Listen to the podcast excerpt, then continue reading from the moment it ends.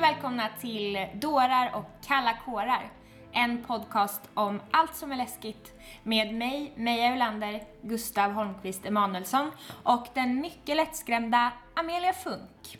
Ja, hej! Hej! Den här veckan har vi faktiskt ett nytt koncept där du, Amelia, ska få dela med dig av någonting som verkligen har skrämt dig under veckan. Mm, exakt. Det blir som ett eh, bevis på hur rädd jag faktiskt är. Ehm, ja, så den här veckan eh, är jag livrädd för att tappa det. Okej. Mm.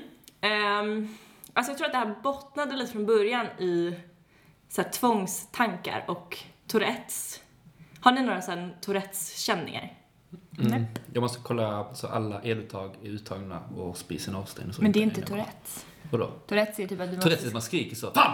Ja. Ja. Nej gud vad jag inte har Tourettes. Men jag har eh, tvångstanke heter det jag menade. Ja. Det har jag i alla fall. Okej.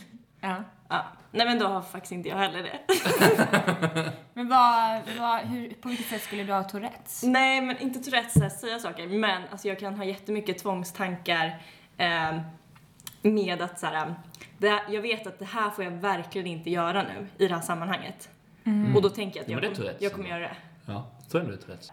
Till exempel eh, på, gud vad det här blir personligt nu, men, men eh, och jag, ni kommer tycka att jag låter knäpp. Ja men det är bra. Men ehm, typ på gymmet så står man liksom i ett omklädningsrum med massa nakna kvinnor och tanter.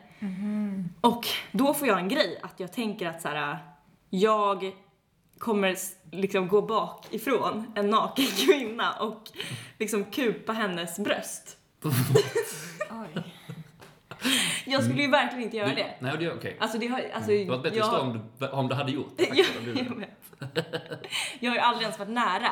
Men jag tänker så här, åh gud jag får verkligen inte göra det, jag får verkligen inte göra det här. Och då blir det som, jag får liksom, det står slint i mitt huvud. Men har du några, mm, känner du att du vill göra det liksom? Nej, jag känner, jag Det är vill inga verkligen... luster. Nej, nej, nej, absolut inte. Men i alla fall, här. med, i, med det här i bagaget. Så igår så såg jag dokumentären Håll tassarna bort från katterna. Ah, du har sett Ja, Jag orkar inte ens kommentera alltså att översättningen på titeln, för det känns himla gjort, men på engelska heter den Don't fuck with cats. Just det. Eh, och det finns på Netflix. Nej, inte sett den. Jo. Nej. Du har sett den? Jag har sett två avsnitt av tre va? Varför har du inte sett sista? Men jag vet inte, det var, det var lite jobbigt typ. Eller det var inte så. Det blev lite mycket på en gång tror jag. Men den var ju bra. Ja, Men den var ju fruktansvärd. ja, Ja. den var lite läskig kanske. Men Mm. jag tror det enda som jag inte kan lyssna på eller se på av alla läskiga grejer är när man är dum Djur. mot djur. Ja. Ehm, nej men det här är ju, alltså det här, jag skulle ju aldrig välja själv och kolla på det här självmant. Nej. Det här är ju, gjorde jag ju bara för podden och research för att jag ville se något som var läskigt. Mm. Eh, men det kommer jag aldrig göra om. Alltså aldrig, för det här har ju verkligen förstört mitt liv. Såg du alla tre avsnitt? Eh, ja, Ja. på en kväll. ja. Själv? Nej. Med en kompis. Ehm, Okej, men den här handlar ju... Hur är det nu? Alltså folk gillar ju inte att få saker spoilade va? Nej. Men jag om, jag, kommer inte se den. om jag ska beskri- beskriva lite jag över- ska lyssna också. om jag ska beskriva lite övergripande så handlar det om en kille som börjar lägga ut filmer på internet där han mördar katter.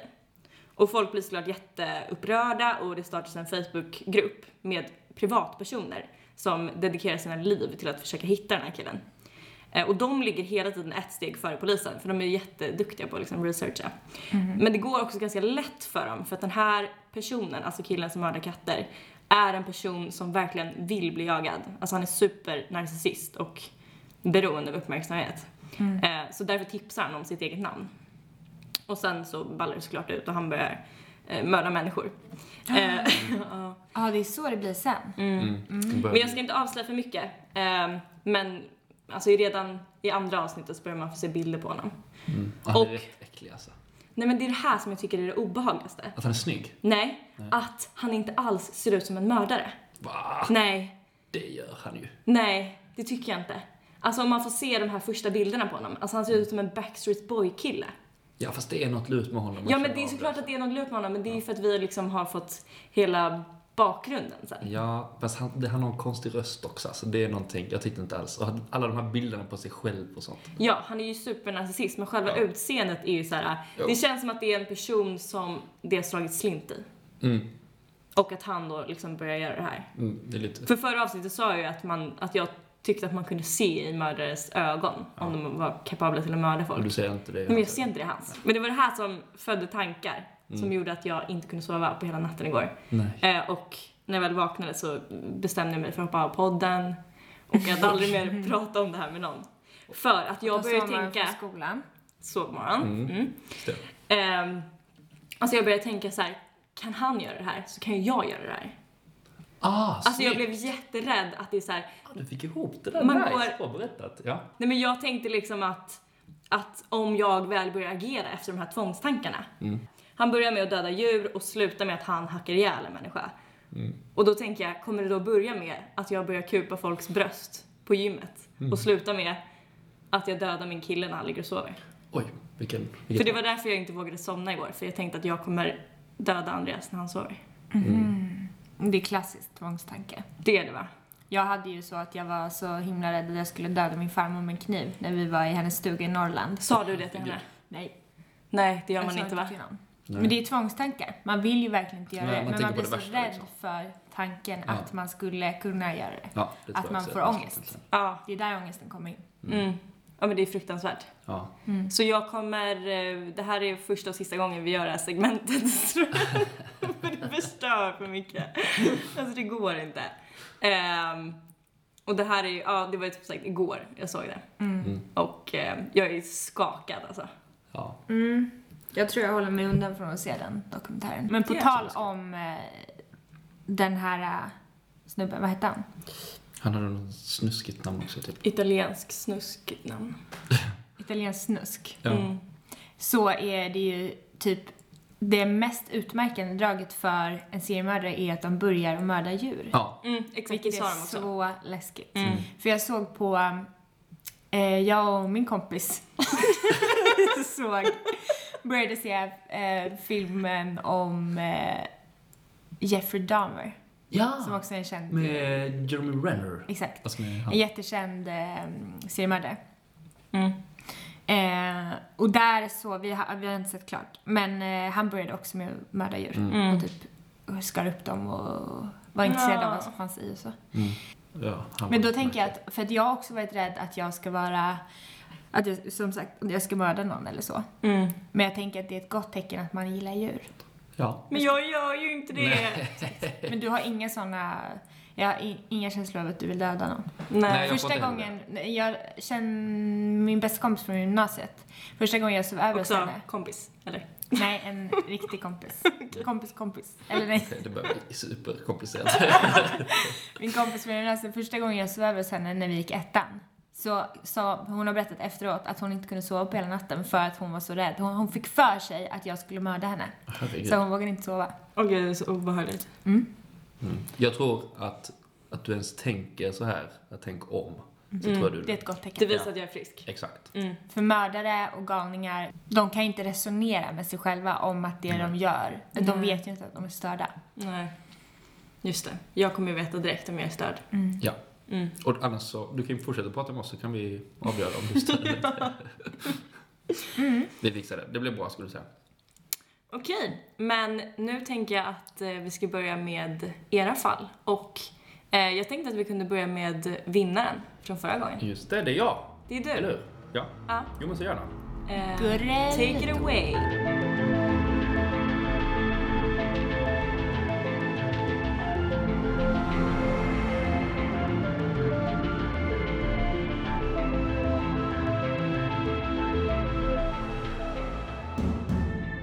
Okej. Denna gången så har jag verkligen försökt sätta mig in i en persons liksom, liv och den här händelsen. Så jag ska försöka berätta lite annorlunda här. Förmodligen blir det, eller förhoppningsvis blir det lite läskigare för er. Mm. Ännu läskigare. Jag är redan stressad. Ja, bra. Mm, gud vad Med? spännande. Mm. Ja. jag är Med. Okej. Oh!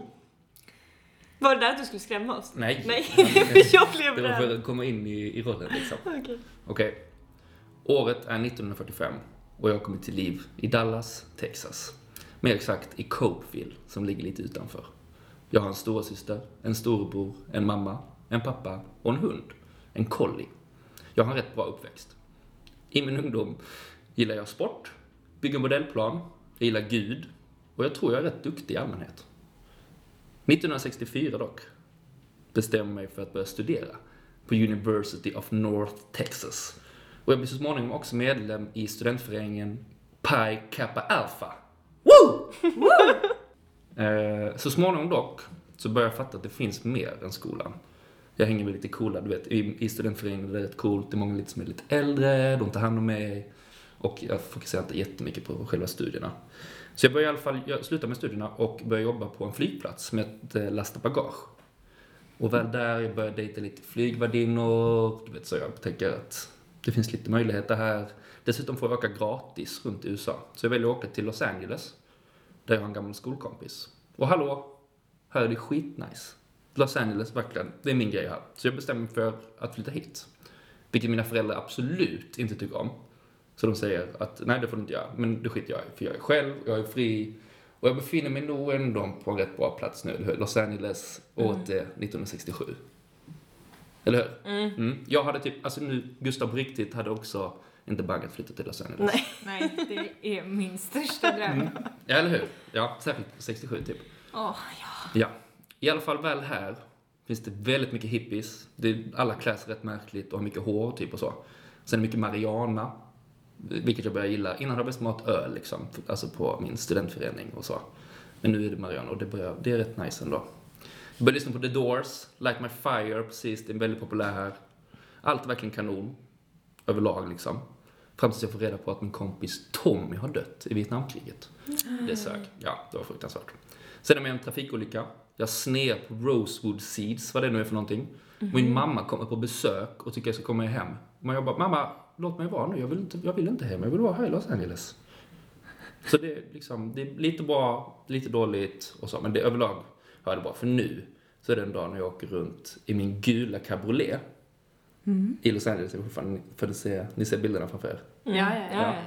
Och då står det en man och lyfter. Och det gjorde man ju rätt mycket på den här tiden, eller hur? Mm. Så jag väljer att plocka upp honom. Och det visar sig att det är Dennis Wilson från The Beach Boys. Nej, en superstor du stjärna. skämtar. Ja, han bara står där och Wow. lyfter. Visste du det? Att det var han? Eh, Nej, jag visste faktiskt inte det först. Nej. Men sen så visade det sig att han presenterade sig så vi började snacka lite och så säger han, "Nej, jag är faktiskt med i Beach Boys. Så jag bara, what? Det vet ju jag vad det är liksom. Men jag kände inte igen honom först. Fick du autograf på bringan? Nej men jag, jag, det var liksom inte ett autografläge utan det var mer Nej. att vi hittade varandra på, vi blev liksom kompisar kan man nästan säga. För vi började snacka rätt mycket, vi hade trevligt och till och med så att han bjöd in mig till hans hem. Där han hade lite folk över. Härligt. Gul cabriolet, plocka upp någon liftare, det är en kändis, komma in i hans hus i Bel Air. Jag vill också vara där. Ja, jag också. Än så länge i alla fall. Hemma hos Dennis så är det jättemycket trevligt folk. Och vi snackar massa gött, ni vet, och så. Det är massa musik och det är mys. Och så. Och sen efter ett tag så är det en person som vill presentera mig för en annan. Och han sitter, man ser tydligt om det här. Han sitter i mitten liksom, fullt av tjejer runt omkring sig. Och han har gitarr. Han är tjock, han är skäggig och sånt. Ser inte så mycket ut för världen. Eh, så jag, ja, hej, hej, liksom. Bryr mig inte supermycket om det. Var, ja, ja, okej. Eh, när jag sen ska gå så säger Dennis till att du kan fortsätta komma hit om du vill, när du vill. Alltså du kan bara komma och gå. Det är många som gör det här. Vi, vi, vi är en och samma stora sällskap liksom. Eh, och jag fortsätter göra det. Jag kommer tillbaka, hälsar på och gör det mer och mer. Och till slut flyttar jag också in. Det är liksom drömmen. För jag bor där, jag behöver inte betala någon hyra. Och det är massa tjejer som tar hand om liksom alla killar som bor där som de vore prinsar, eller hur? Alltså, som det Ew. ska vara. Ja, lite ur, men, men också nice. times. Ja. Det är som ett kollektiv liksom. Ja, det kan man säga. Men där vi bor här, det är supermycket knark, det är supermycket sex och eh, allt är kanon. Eh, men med allt knark och sex blir det också rätt mycket intriger. Så framförallt Dennis börjar bråka en del, och det, för det är någon som har varit med hans tjej och lite sådana grejer. Han blev framförallt arg på min kompis Dean. Så vi får inte bo där längre. Han bestämmer sig att vi ska flytta därifrån. Eh, så då gör vi det. Vi vet inte riktigt var vi ska ta vägen. För eh, vi har liksom ingenstans att ta vägen egentligen. Ehm, Men så kommer jag ihåg, alla de här tjejerna som har hängt hos Dennis, de har alltid sagt att vi kan komma ut och flytta, flytta ut till dem, där de bor, liksom ute på vischan, i öknen närmare bestämt. Så vi har inte så mycket val. Så vi väljer att, eh, det här, börjar ni tänka på grejer? Okej. Ja. Ja, vad spännande. Jag och Mia utbyter blickar. Ja. Okej. Vi är tjejerna. Ja.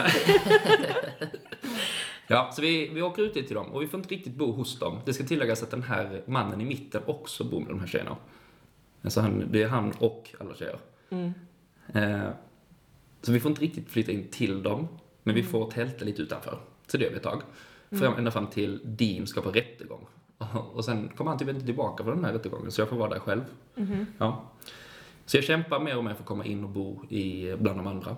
Och det får jag till slut, men då har det krävts att jag har gjort en del. Jag har fått bygga ett hus, jag har fått mecka med bilar och jag har fått göra massa uppdrag som har varit rätt märkliga. Liksom. Jag har liksom fått kämpa med att komma in. Typ intagningsprov lite. Ja, typ. Mm. Jag får göra massa, massa grejer. Eh, och sen, men sen får jag ett smeknamn och då känns det mycket, mycket bättre. Och Mm. det här smeknamnet kommer sitta kvar så man kan tänka på det. Det grundas efter min bakgrund och så en liten hint om vem jag skulle kunna vara. Sen kan man tänka på, Får vi veta det? nej jag kommer inte säga det nu, Nähä. men ni kan tänka om det säger något. Vi kan tänka på det. Mm. Mm, fast jag har vi inte ett vet. smeknamn numera, Okej. som är coolt. Eller eh, jag, jag tycker väl det är rätt coolt. Mm. Man vill alltid ha ett smeknamn. ja, det vill jag. Eller, Ja. Det Eller känns jag- också som att man har vänner när man får Mm. smeknamn. Ja men exakt. De väl, jag kände mig för en gångs skull välkommen där. Eh, jag fortsätter göra en del uppdrag och eh, jag märker att jag börjar gilla den här mannen rätt mycket. Jag litar på honom. Det finns liksom ingen som honom. Så jag, jag till en viss, alltså jag kan göra allt för honom. Jag kan göra vilket uppdrag han vill. Till en gräns att han till och med vid ett tillfälle frågar om jag skulle kunna låta honom att döda mig. Vilket jag sa, ja visst, det är klart du kan. Vill du göra det nu? Du vet, så. Hur vill du göra det? Ska jag ligga här borta? Eller så. Eh, men han gör inte det. Så jag får leva. Och det var väl skönt. Eh, så. Men jag hade gjort det om han verkligen velat. Och du tycker om honom så mycket. Jag tycker om honom så mycket. Men du är... Ja, du är frisk. Ja, jag tycker jag är frisk i alla fall. Ja, du vet, så här är jag. Det är massa knark, det är massa tjejer. Jag får göra mycket lite med någon bil och sådär. Gör lite konstiga grejer. rätt- Det är drömlivet. Ja, det är lite märkliga grejer. Det kommer lite märkliga typer och det är lite konstigt överlag. Mm. Men, eh, men jag trivs. Men istället för att döda mig så skickar han så småningom mig på ett ytterligare uppdrag tillsammans med tre tjejer. Och det är detta uppdrag då som jag har valt att prata med själv. Mm. Man börjar ju ana ett Börjar ni annat. Ja, ja, ja. Okej? Vi får inte Jag gissa. fortsätter? Nej? Nej. Men vi vet. Instruktionerna i alla fall, de är tydliga. Vi ska gå till ett hus där Terry Melcher har bott.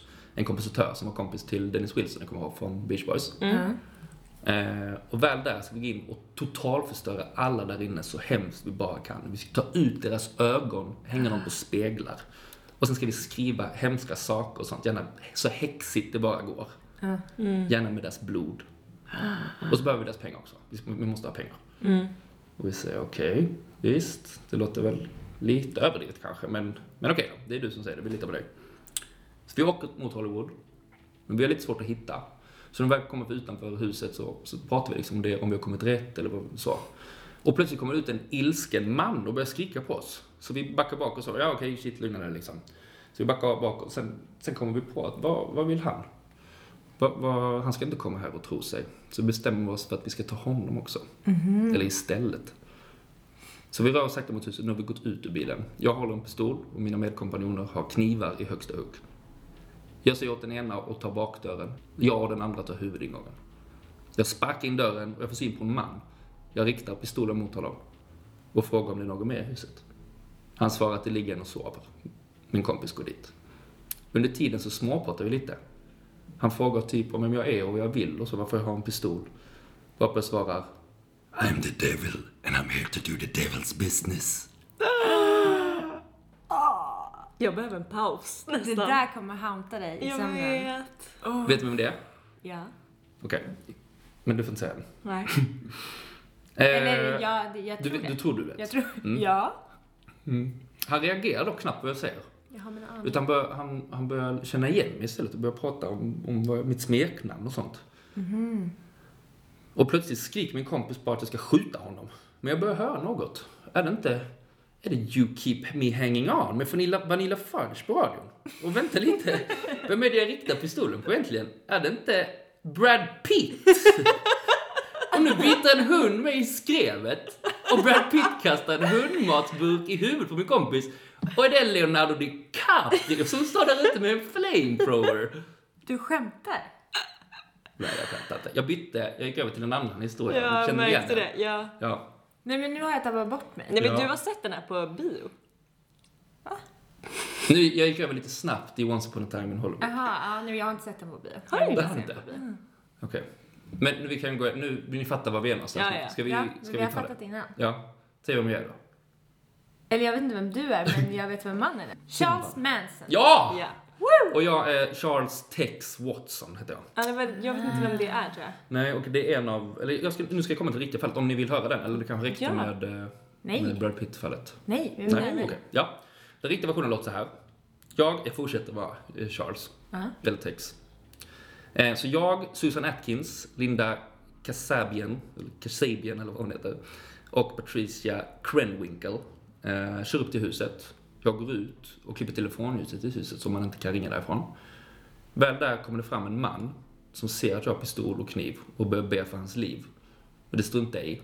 Jag skjuter honom fyra gånger i huvudet och skär honom också med kniven för han tar liksom upp sina händer för att skydda sig och det, det får man inte göra för mig. Sen går jag, Susan och Patricia, eh, går sen in mot huset och Linda får vakta grinden så, hon inte, så ingen kommer.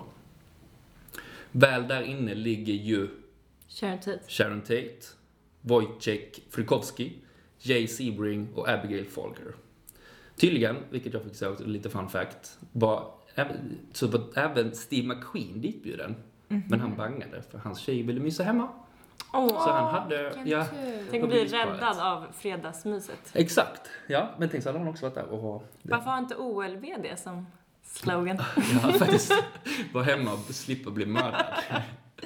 I alla fall, vi smyger in i huset och först väcker vi Fikowski med en spark i huvudet. Varpå han frågar, vem, vem är vi och vad vill vi här egentligen? Och då svarar jag ju, I'm the devil. Jaha. And I'm here to do the devil's business! Ah. Fast nog lite läskigare. Ja. Så som jag sa innan kanske. Men det har, det har vi fått nog av nu. Ja. eh, sen hittar vi då också det andra som vi börjar binda och så. Och när vi håller på att göra det så reagerar Sebring, han reagerar på, reagerar på att vi är väldigt hårdhänta mot Sharon Tate för hon är ju gravid. Nej. Jo, och höggravid dessutom. Ganska, ja. Men då skjuter jag honom och knivhugger honom sedan sju gånger, så då är han tyst. Eh, Frykowski, han lyckas ta sig loss två gånger och rör sig mot ytterdörren och försöker smita liksom. Men vi hinner ikapp honom och totalt sett blir han knivhuggen 51 gånger, han blir slagen med pistolen 13 gånger och han blir utöver det också skjuten två gånger. Men Även då för- är ju Roa död. Ingen har ju någonsin varit dödare. Nej, han är rådöd. det kan man säga. Eh, Folger kommer ut på gräsmattan, eh, blir också ikappsprungen och hon blir huggen totalt sett 28 gånger. Sharon Tate, hon försöker erbjuda sig att vi kan ta henne som gisslan istället bara för att hennes barn ska överleva liksom. Eh, och först tyckte jag det lät som en rätt bra idé. Men sen skrek någon av dem, eh, om det var Susan kanske, som skrek att vi ska döda henne. Och sen hörde jag också Charles Manson röst i huvudet att han sa liksom, alla ska totalt förstöras. Så jag knivhugger även Sharon samtidigt som hon gråter och ropar efter sin mamma. Mm, Nej. Det var så himla hemskt. Sen, sen är det ju det, det är väl det som är det kända fallet. Men sen ska det tilläggas att dagen efter går de ut och mördar igen. För Manson var inte riktigt nöjd, han tyckte det var allt för panikartat. Och nu skulle han vara med och visa hur det gick till. Men han är inte med på mord, men han är med hur de går in i huset eh, inne hos Lino och Rosemary LaBianca. Eh, och han binder fast dem och sånt. Men sen är det jag och några andra som, eh, som dödar dem också och skriver ytterligare häx, häxgrejer med deras blod på väggen och så vidare. Eh, och sen tröttnar jag lite på det, fortfarande som text, och åker hem till, eh, till min vanliga familj i, eh, i Dallas i Texas. Och eh, är där rätt länge, blir, blir misstänkt för det, men det tar typ nio månader innan de lyckas eh, få in mig i, i fängelset. För jag, jag säger till min familj och alla advokater så att jag är oskyldig och så. Och de tror mig för de litar fortfarande på även om jag har skitit i dem. Eh, väl inne i fängelset dock så hittar jag kristendomen superhårt och har liksom en hemsida och har skrivit en bok om hela mitt liv där jag är sjukt transparent liksom och eh, beskriver hela min bild av situationen. Det är därför jag har kunnat få så mycket information till hur Mm. Mm-hmm. Charles Tex Watson resonerar. Den här mm. Det är väldigt intressant. Eh, Will You Die For Me heter den och kan läsas som gratis på pdf på Jaha. internet. Lever du? Ja, jag lever. Jag nu, ja, jag Hur lever. gammal är du? Vet du? Föddes 45. Så jag lever. You do the math. Nej, det kan jag inte. För Mm. jag vet inte hur gammal det är. Varför kan ingen i den här gruppen matte? Nej. Jo, men du är ganska gammal. 74. Skitsamma. Jag är 74. Mm. Men okej hörni. Blir ni rädda? Jag blev skiträdd när du gjorde den där rösten. Det var min läskigaste rest. Men det, men det var ju jättekul att du eh, liksom mashade ihop de båda fallen Jag tittar som den var där. liksom, ja, det var Du fattar jättekul. inte Maja. Du fattar inte ungefär vad. Du har inte sett den? Nej. Nej. Men Mm-hmm. du Men- borde se den, för den var jättebra. Det är Once upon a time in Hollywood. Och den är ju eh, lite trippigare än, Ja. än Lite bättre historia än den som hände Ja. på riktigt. Alltså. Den är ju verkligen eh, galen i slutet. Ja. Den Men jag spårar ska ur. se den för jag älskar Margot Robbie. Ja, Ja, och Brad Pitt. det är hon som Eller han blir älskar du inte. slaughtered. No. Kan, ja. Men eh, det var ju ett fantastiskt fall, vad bra du Ja. berättade. Och kul att du var den här... eh, Men Tyckte ni, jag, trodde ni att jag var liksom en mördare? När ni höll på med? Ja, och ja, och nu tänker jag också ännu mer att om du kan vara en mördare, då kan jag Ja, då kan jag verkligen faktiskt vara en mördare. Men det var, det var ett bra fall. Mm. Wow. Spännande fall.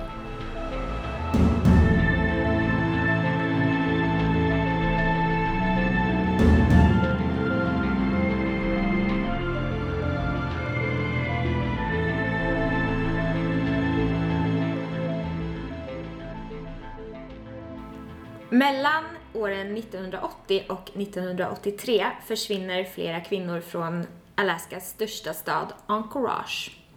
Och vid den här tidpunkten så håller man på att bygga en pipeline genom Alaska. Och en pipeline är en, eh, en rörledning som eh, transporterar vätskor eller gaser eh, långa sträckor. Så man kan till exempel transportera olja. Eh, och det här arbetet medför att amerikaner från andra delar av USA flyttar till Alaska för att jobba med det här bygget. För några år senare så kommer oljeindustrin också nå sin absoluta peak. Och ytterligare en effekt av detta är att flera kriminella nätverk förflyttar sin verksamhet till området och eh, låter bland annat personer som tjänar på prostitution flyga in tjejer till området. Och flera av de kvinnorna som anmält saknade jobbar just med prostitution. Och den 12 september 1982 är två lediga Alaskapoliser ute och jagar i ett naturområde intill floden Nick River i Alaskas skogar.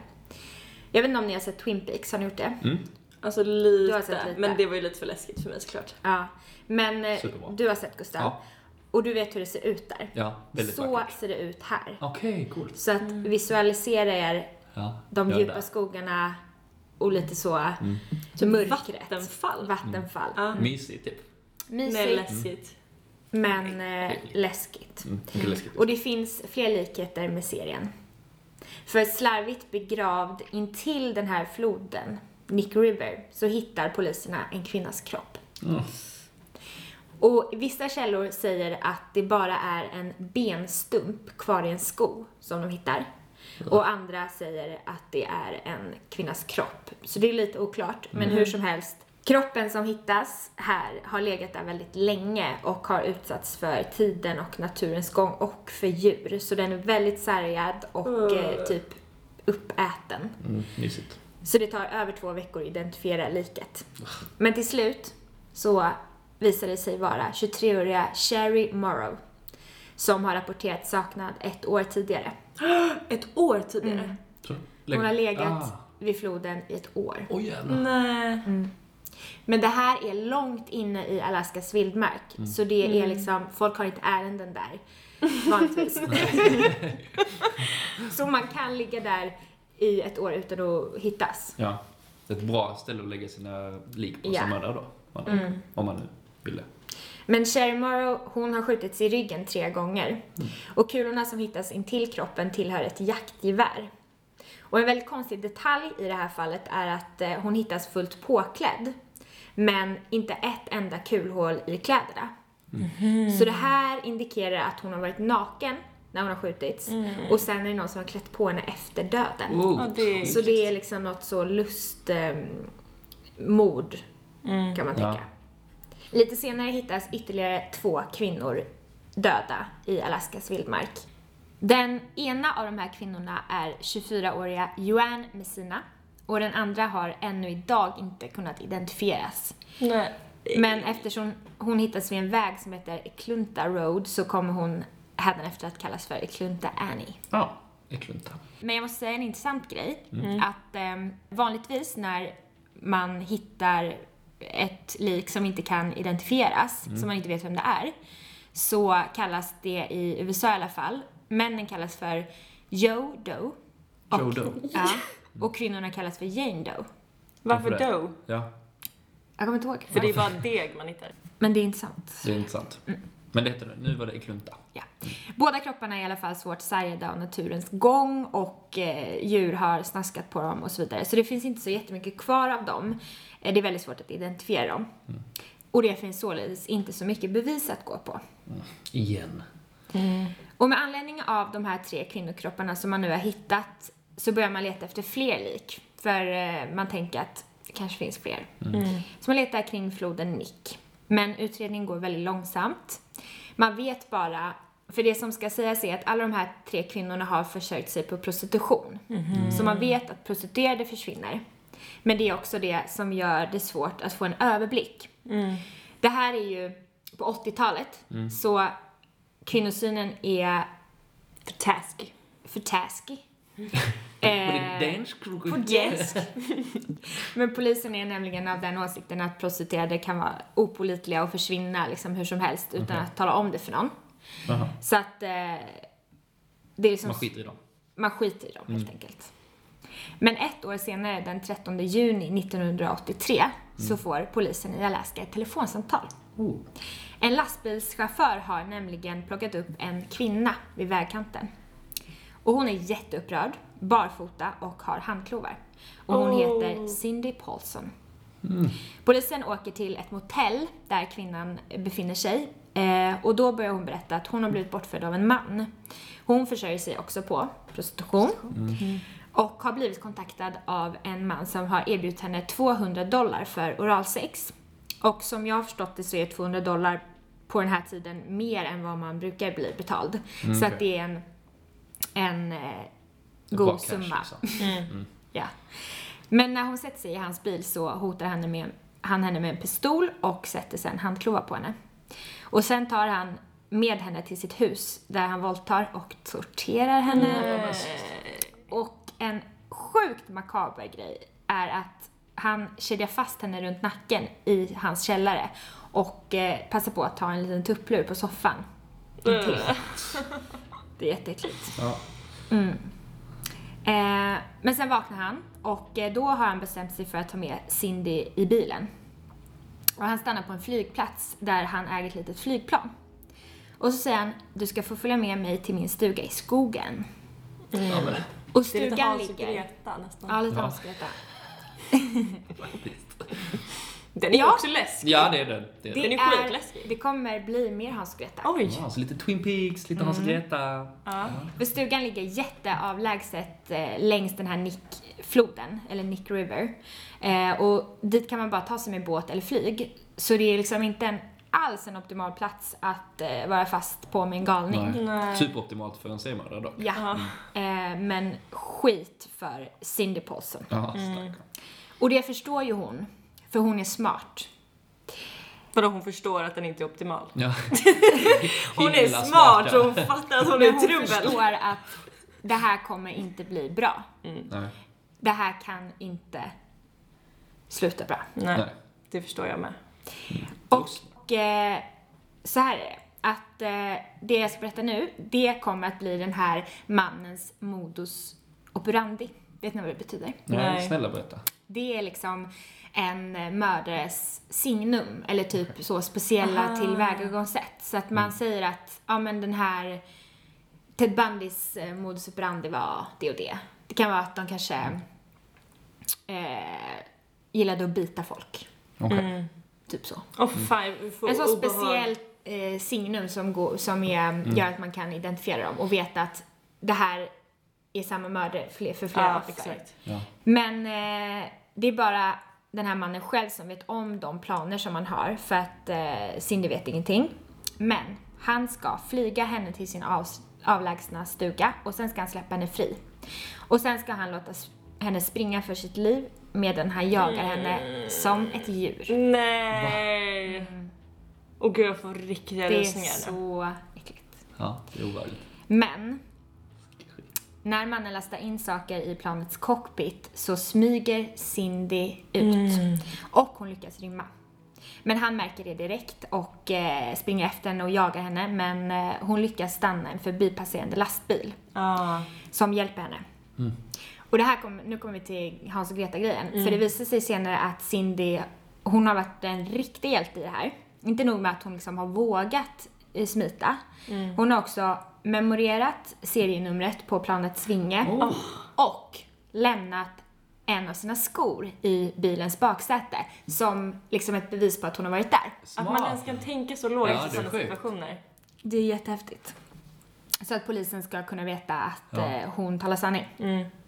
Så, vem var det då som ägde det här planet? Han heter Robert Hansen. Har ni hört om honom? Robert Hansen. Det känns väldigt vanligt namn. Mm. Nej, jag har inte hört. Tror jag inte. Han är liksom, han har inte fått eh, alls lika mycket medial uppmärksamhet Nej. som typ Ted Bundy och så. Ja. Men jag kommer till det senare varför. Men, eh, men han är ändå en, en känd seriemördare. Mm. Men det pratas inte så mycket om honom. Borde Eh, pratas med kanske. Ja, Eller För det är rätt inte. sjukt. Ja, han är väldigt sjuk. Ja. Eh, men han äger i alla fall ett bageri i Anchorage och han har fru och barn. Och, Det där är så eh, äckligt. Ja, När de liksom har en Igen, hel att det familj. kan vara vem som helst. Ja. Ja. och han är liksom jätteomtyckt i stan och han, eh, ja men alla tycker om honom. Och han är en jätteskicklig jägare med flera jaktrekord i bagaget. Och Robert Hansen, han kallas till polisstationen och blir förhörd förstås, för Cindy Paulson eh, har ju vittnat. Eh, men han hävdar att han eh, har träffat den här kvinnan, men att, han, men att hon bara försöker djävulas med honom. För att han inte vill ge henne tillräckligt med pengar. Och Hansen får alibi från två av sina grannar. Va? Ja, och det tillsammans med att han, han ser jättesnäll och rar och liksom inget ont i honom. Eh, så han avskrivs från utredningen, så den blir återkall. Men tre månader senare så hittar man en fjärde kropp. Oh. Och allt tyder på att den här kvinnan har mördats av samma gärningsman. Och därför tänker man, vi har nog med en seriemördare att göra. För nu har vi fyra kroppar. Och då kallar man in John Douglas. Ja! Den, den kända! Ja, exakt. Det är Mindhunter Douglas, eller hur? Ja, han är en jättekänd specialagent. Okej. Det är han som den här tv-serien Mindhunters har Mm. gått efter, eller vad man säger. Ja. Ja. Och han har koll. Ja. Eller jag hoppas att han lyckas bättre än den superpolisen Spencer Kelly i mitt förra fall. Ja. ja. Han sög. Alltså. Han är superpassionerad. Mm. Men han är liksom specialist på att göra profiler på eh, seriemördare, så det gör han. Och då kommer eh, John Douglas fram till några utmärkande drag hos den här mannen som de söker. Och det är att han har dåligt självförtroende. Han har blivit avvisad av kvinnor i sitt liv. Han är skicklig jägare. Och han tar souvenirer från sina offer. Och han stammar. Aha. Hur kan han veta det, höll jag på att säga. Eh, nej, men jag antar att Cindy Paulsen har eh, Ja, just det. vittnat om det. Så polisen i Alaska börjar leta efter personer som äger flygplan och som dessutom då stämmer in på de här utmärkande dragen som Spencer Kelly var det inte utan det var John Douglas har Ja. identifierat. Eh, och samtidigt så erkänner Robert Hansens grannar att de har gett honom ett falskt alibi för eh, Cindy Paulson-kvällen. Mm. De erkänner det. De erkänner det. Okej. Och han blir då polisens main suspect igen. Mm. Och då beviljas de också att söka igenom hans hus och hans flygplan och bil och sådär. Och då hittar man en jättestor vapensamling, men inte det vapnet som ska ha dödat de här kvinnorna. Och inte heller några souvenirer från offren, för så gör ju seriemördare ofta att de tar typ saker med sig. Ja. Mm.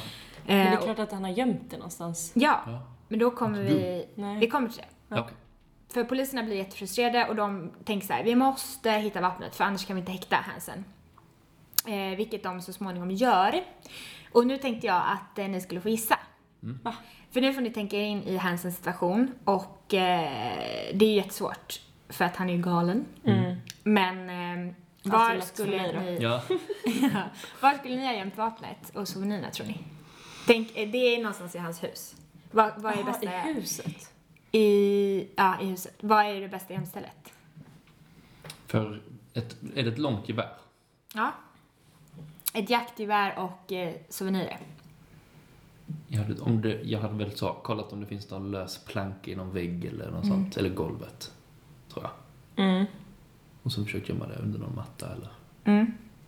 Det var tror bra. Ja, det är bra. Mm, Ja. det är bra. Jag tänker typ i någon så här, i någon rör eller något. Ja. Alltså någon rör, så här avloppsrör eller något i köket eller så här. ja.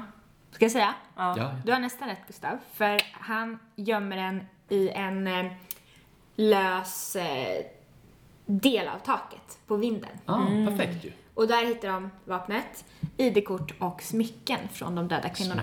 Och sen har han också gömt en flygkarta bakom sin sänggavel. Okej, ja, det är lite... Och på den här flygkartan så har han markerat ut jättemånga X. Ja, men- Och det finns inte bara fyra kryss på kartan. Nej. Hur många finns Så det? det? finns mer än 20 kryss. Ah, Så polisen förstår att Polisen har ah, det flugit. finns Ja. ja, och det finns fler kvinnolik begravda i Alaskas vildmark, kan man tänka. Vad skit. Och eh, tomhylsorna på mordplatsen matchas med Hansens gevär. Och då å- åtalas han för de här fyra morden och för bortförandet av Cindy Paulson. Och sen lovar han att erkänna och ge fler detaljer och visa var alla de här kropparna Mm. eh, ligger begravda. Eh, som han har kryssat ut på kartan. Mm. Mot att han ska flyttas till en annan stat och få avtjäna sitt straff där. Varför vill han göra, förlåt, varför vill han göra Jo, för att han kräver också att media ska hållas helt utanför. Och det är här han skiljer sig från Bundy och alla de här. Han det? vill Ja, liksom han vill inte inte ha... få, han vill inte ha Nej. uppmärksamhet där. Och man tror att det är liksom av eh, i Familjen. respekt för familjen. För han har ju fru och barn och så. Men han liksom, han vill eh, vara helt anonym. Ja. Ja, och Hansens fru och barn menar också att sanningen om morden kommer som en total överraskning för dem. Liksom, de har inte anat någonting. Men eh, då kanske ni undrar, vem är Robert Hansen? Ja. Han hade en dansk pappa och en amerikansk mamma. som- Han det var var dansk! dans, Det ja. var det du må på, det dansk. Det är därför jag säger Robert Hansen. Hansen. Hansen. Eh, han eh, har växt upp i Iowa. Och som barn så är han blyg och spinkig, har problem med akne och stammar. Såklart. Mobbad, eller? så han blir mobbad Ja. och har inte heller alls det särskilt bra hemma för att han har en pappa som är jättedominant och styr och ställer över familjen. En så riktig patriark. Mm. Och som ung så börjar han hata attraktiva kvinnor för att han inte får något, eh, de visar inget intresse för honom. Nej, De mobbar kanske homo. Ja, så då hatar han dem. Och då börjar det gro en liten plan i hans huvud. Att han vill hämnas. Han är bara 21 år när han gifter sig med en lite yngre tjej, men det tar slut jättefort. Och kort därefter så eldar han ner ett bussgarage och döms till tre års fängelse. Och innan har han dömts för lite småbrott, snatteri och bedrägeri och sådär. Och sen lite senare så döms han också för en våldtäkt och ett våldtäktsförsök. Eh, så han sitter i fängelse ett litet tag till. Eh, men efter detta så blir han fri och då flyttar han till Alaska. Och där träffar han sin andra fru. Eh, öppnar ett bageri och skaffar barn. Och börjar sin våldtäktskarriär. Och mordkarriär. Mm. Min mor också. exakt. Och det här är också helt sjukt. I nästan tio år så håller han på med det här. Men det är så äckligt att de liksom inte hittar kvinnorna förrän så långt efter. Nej, men det är så svårt för dem också i och med att han har alltså, plan och... Och är Alltså, dansk och och så. sinnet. Ja, och i danska. För alla danska är bra på det. Flyga. I nästan tio år så tar han alltså med sig prostituerade med antingen bil eller flygplan ut i vildmarken. Mm. Där han våldtar och torterar dem. Och sen funkar han så att eh, vissa kvinnor är han nöjd med och då låter han dem gå. Så då våldtar han dem bara, sen släpper han dem fri. Men sen är han missnöjd med vissa. Och då släpper han ut dem i vildmarken, jagar dem som djur och skjuter dem med gevär. Så, Ah. På, på vilket jävla sätt är han sjukt. missnöjd eh, med dem? Var det lite som vi pratade om förra veckan med det här? Att det, det är perfekt i tanken. Ja, men jag kom lite till det. Alltså han, eh, han våldtar ungefär 30 kvinnor och mördar 17. Men man tror att det är jättemånga fler som ligger begravda i Alaskas vildmark. Det är också så snuskigt. Ja. Det ligger massa... Varför djur äter ju upp det? och Ja, så, så. uh. Eh, Men de här mördare är ungefär mellan 16 och 40 år gamla och jobbar antingen med prostitution eller som topless-dansare. Mm. Och eh, han liksom rättfärdigar sina brott med det här. Att han, han skiljer på liksom, det här är ju hans huvud, obs. Eh, det är inte någon sanning i det. Och han har en riktigt twisted kvinnosyn, så det måste vi ha Ja, ja, ja. beaktande. Men han sätter liksom rena kvinnor inom såna här Citationstecken. ja, Kaninöron. på eh, pedestaler. Medan han ansåg sig ha rätt att mörda prostituerade för att de är liksom lägre i rang, eh, enligt honom.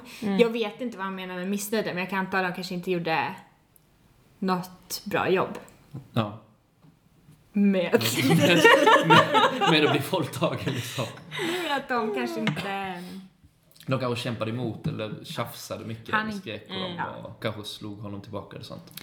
Och han förstår ju liksom ganska snabbt att k- strippor och eh, prostituerade är svåra att spåra och mindre benägna att saknas. Så att det är ju, det är ju alltid så. Ja. Det är ju Mm. en lätt målgrupp för honom.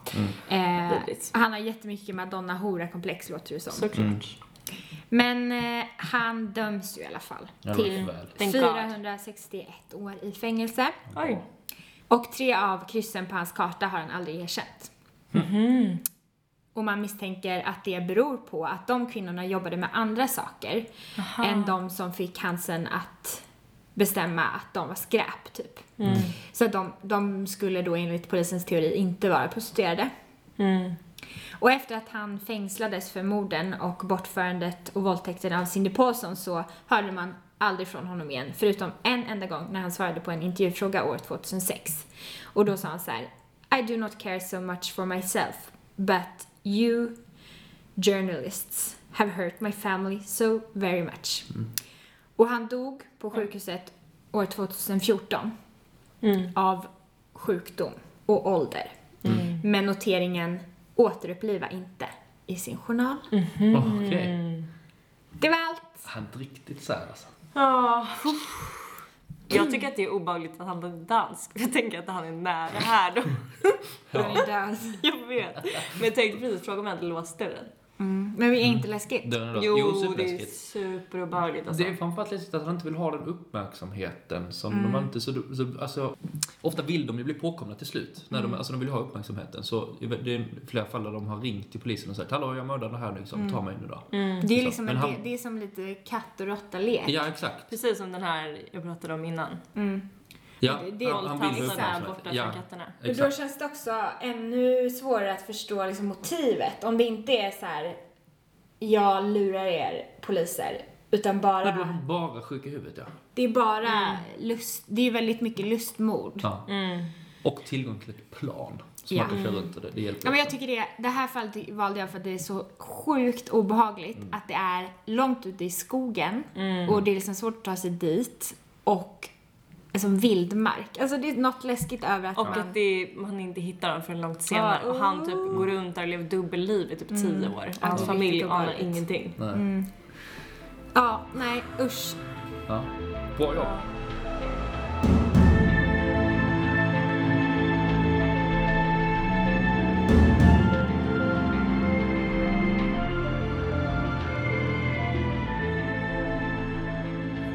Men Amelia, kan inte du utse en vinnare?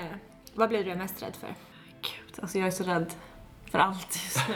Alltså jag är verkligen det. Båda var superobehagliga. Um, ena hade jag hört om innan. Och det var ju Gustavs fall. Ja, det, det är rätt känt fall, Ja. kan man säga. Eh, men det gör ju inte det mindre obehagligt för det. Och det var också jätteobehaglig touch att du berättade det som att du var mördaren. Okej. Alltså man vill ju liksom, jag vill ju ställa frågor som så här: hur tänkte du då? men det hade ju kanske Det blir varit lite svårt. jättejobbigt Ja. om du måste stå till svar. Ja. Ja, det var väl ändå roligt. Gud, jag kanske skulle pressat dig. Ja, det Var borde Charles kanske det. Manson? Ja, nej men att han är egentligen en bra kille. Hade han lika bra hår som i filmen? Ehm, nej men det var kul att du fick med två mord där också. Just det, Eller två um, händelser. händelser. på en gång. Men vinnaren blir du Mia. Blir det? Yes! Ja, Mm. det Varför? blir det. Eh, Tyckte väl det skulle komma ett men där det kändes som. ja. Nej men jag tycker att det är superobehagligt med um, ja, men så här lustmord och att han jagar dem som Ja, djur. det är alltså, så sjukt. Det är bestialiskt. ja, nej, Det är men- så sjukt äckligt. Mm. Ja. Och då tänker jag också, alltså jag liksom sätter in mig själv i den Du positionen. springer där. Jag Det springer. är Mycket med otäckt ju. Alltså, Ja, ja. Det är ju, det är ju vidrigt. Och eh, att han verkar som en obehaglig person. Det har ju, jag har tänkt på det, det har jätte, alltså hur läskigt någonting är har jättemycket med, Igenkänning, alltså. nej, Utan det jag skulle säga var Nej. med platsen att göra tycker jag. Mhm. alltså det är ju liksom, ehm, Det är träd och mörkt. ja Och men ingen kommer Alaskas vildmark är Mm. ju läskigare än soliga Hollywood. åt. Ja, det är inte alls lika Nej, fint. exakt. Nej. Nej. Men jag tycker också så här hur de väljer att gå tillväga, alltså deras så här nisch på mordet, eller innan de dödar. Alltså det här Modus att, operandi. att hon ska springa och att han ska frakta dem med det här planet, alltså sånt där är ju, det är då man blir så här: vad har hänt i deras huvuden? Cindy. Boss. Ja, Ja verkligen. gud ja. Också det är alltid, jag tänkte på det, det är alltid lastbilschaufförer som plockar upp de här Men om stackars de blir offren. tränade. Ja, men de, är ju, de måste ju också hyllas faktiskt. Men ibland är det också lastbilschaufförer som mördar dem. Ja okej, kanske de ska nog inte hyllas, men de som plockar upp, eller de som kommer och räddar, de får lite för lite Mm. Det är kärlek. Mm. lite kanske. tvådelat att stå vid en väg och lyfta, för antingen blir man mördad eller så blir man eh, räddad.